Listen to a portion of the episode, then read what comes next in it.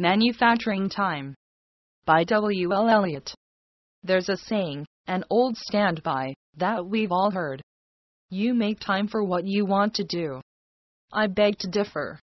Sometimes, that simply is not true. Ask anyone who has ever worked 12 hour rotating shifts in a mine, pulled green chain for 14 hours in a lumber mill, or worked three jobs to support a family of four on minimum wage. I'm sure they'll agree with me. That old cliche is not always accurate. Not that I mean to play the devil's advocate, but there is one simple fact that cannot be overlooked. You cannot manufacture time.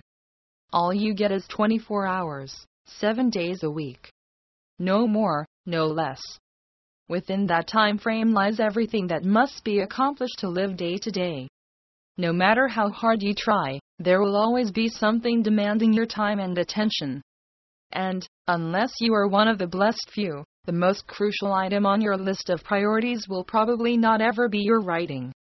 I'd like to thank Willard Boyd Gardner for bursting my little bubble on this particular subject.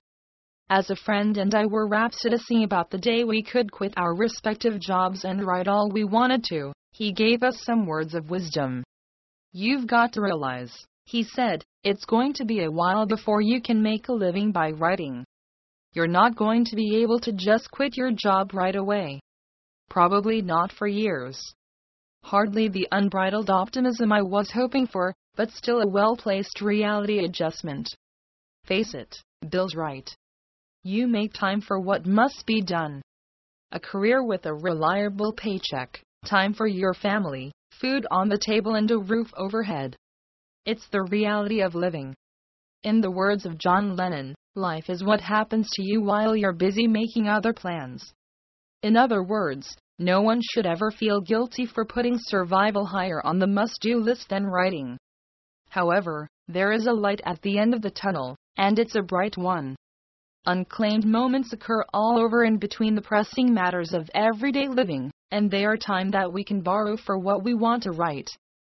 As an example, do I absolutely need a hot lunch when that few minutes waiting for the microwave in the break room could be spent writing? This is why I scribbled down the notes for this article while scarfing down cold macaroni and cheese. Two hours of my 11 hour workdays are spent in the car, time with nothing but me and Ford on the open road, where I can talk to myself, planning whole pages of dialogue, and no one is there to think I've lost my mind for doing it. So, despair not, O writer with a full time job.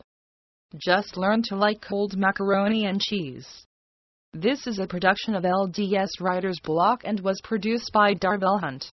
For more information, please see LDS Writers Block, spelled B-L-O-G-C-K, blogspot.com or authorsincognito.com.